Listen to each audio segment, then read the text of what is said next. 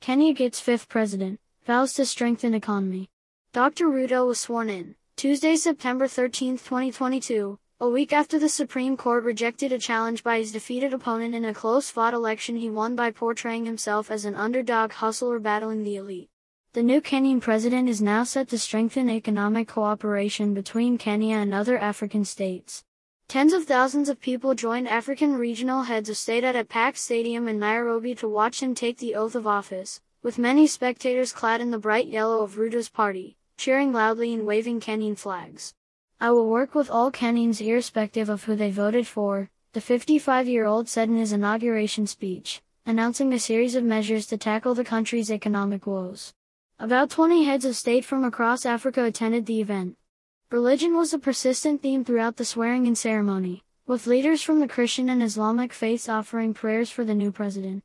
African Union Commission Chairman, Mr. Musa Faki Mahamat, who witnessed the swearing-in ceremony, praised the peaceful transfer of power, saying it was an enduring feature of Kenya's political maturity.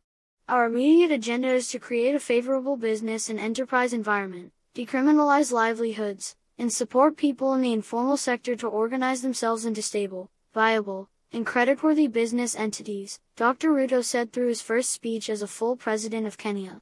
This is the essence of the bottom-up economic model, which creates a path for traders and entrepreneurs to build linkages, experience safety, and enjoy security. We will work with county governments to create frameworks that provide secure trading places in our cities and towns, he said. We shall give priority to the expeditious resolution of our pending bills so that the government can meet its obligations and facilitate better economic performance, Dr. Ruto told the people of Kenya and other nations.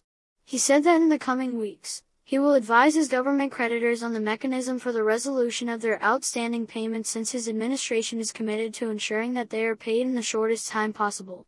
Kenya is fully committed to the implementation of the EAC Treaty and its protocols of free movement of people, goods, and services. Equally important is our commitment to the full actualization of the Africa Continental Free Trade Area, AFCFTA, he noted. As members of the international community, Kenya shall support a successful climate summit in Africa in November, by championing delivery of the finance and technology needed for Africa to adapt to climate impacts, support those in need, and manage the transition, he added. My administration is ready to work with global partners to fight pandemics and other health emergencies, Dr. Ruto said. Counted among the richest Kenyans, Dr. Ruto is a partner in business chains including tourist hotels in his country. Kenya stands as the East African economic powerhouse in a host of regional and international companies including global hotel and tourist companies. Rich with wildlife, historical and cultural heritages, Kenya is among African countries marketing its tourism and key market sources of Europe and the United States of America.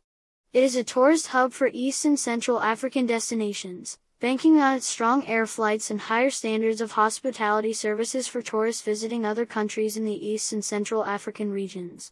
Taking advantage of its highly developed air services, along with hotel and accommodation facilities with a well-established tourism and travel base, Kenya is now targeting African visitors to complement and fill a gap caused by the downfall of international travelers after the outbreak of the COVID-19 pandemic. More news about Kenya.